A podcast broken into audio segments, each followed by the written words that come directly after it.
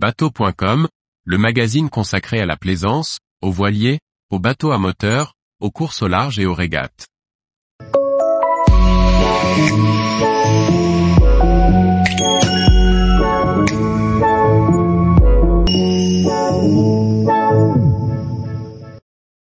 Avator 20e et 35e, Mercury augmente la puissance de ses hors-bords électriques.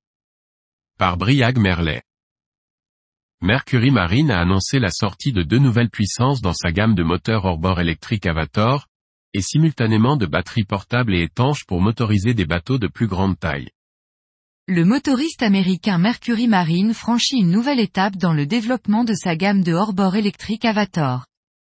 Après la mise sur le marché début 2023 du modèle portable 7.5e, il lance sur le marché cet automne les Avator 20e et 35e, disponibles à partir du 25 septembre 2023. D'une puissance respective à l'hélice de 2 kW et 3,5 kW, ces deux modèles augmentent par le haut la gamme du constructeur, qui devrait continuer à élargir son offre vers le haut, comme le confirme John Bulow, président de Mercury Marine, après le succès de l'Avator 7.5e, ces moteurs hors-bord établissent de nouvelles références en matière d'innovation, de performance et de connectivité.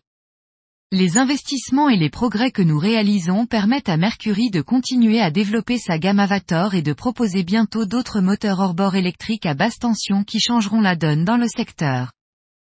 Par rapport à l'Avator 7.5e, les 20e et 35e permettent d'agrandir le spectre des embarcations à équiper, de l'annexe à la petite barque, avec console de pilotage.